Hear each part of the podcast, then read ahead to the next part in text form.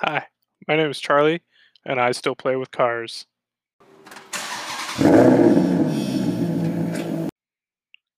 In this episode, I'm going to talk a bit about myself and how cars have been a huge part of my life. I've been into cars for as long as I can remember and beyond, right from day one, with my dad pushing me around the halls of the hospital in the stroller making race car sounds, to summers spent ro- roaming around the country in my parents' 1981 Dodge B250 camper van. Even today, my life still revolves around vehicles. I must have had a thousand Hot Wheels, Matchbox, and Majorette cars when I was a kid, and I still collect the odd one here and there if it catches my eye. I can remember spending hours playing with them indoors and out, and I'm sure between my friends and I, our parents are still digging up toy car treasures from their gardens. The day I turned 16, I went and got my license, and shortly after, my first car. It was a 1981 Cadillac Sedan DeVille. It had a 368 cubic inch big block that I was super proud of. I mean, who in high school has a car with a big block in it? That being said, the car did have the uh, 468 system, which maybe ran right twice in the year and a bit that I owned it.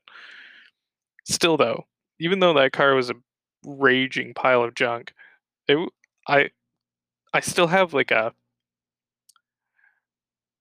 a soft spot for those big old Cadillacs. But being that that car didn't run very well ever, uh, I spent most of my time driving my dad's 82 Celica GT, which was also a great car. We jumped that thing and slid it around all over the place. Probably quite lucky we didn't die in it. I'm sure most people can relate to stories like that. Everybody's got that first car story where, oh man, we almost died that time. At the same time, uh, in high school, I was really lucky to have the opportunity to learn a lot about vehicles uh, through a great shop teacher that we had and the after school drag racing program that he put on, uh, as well as my time spent uh, doing work experience in a uh, local machine shop.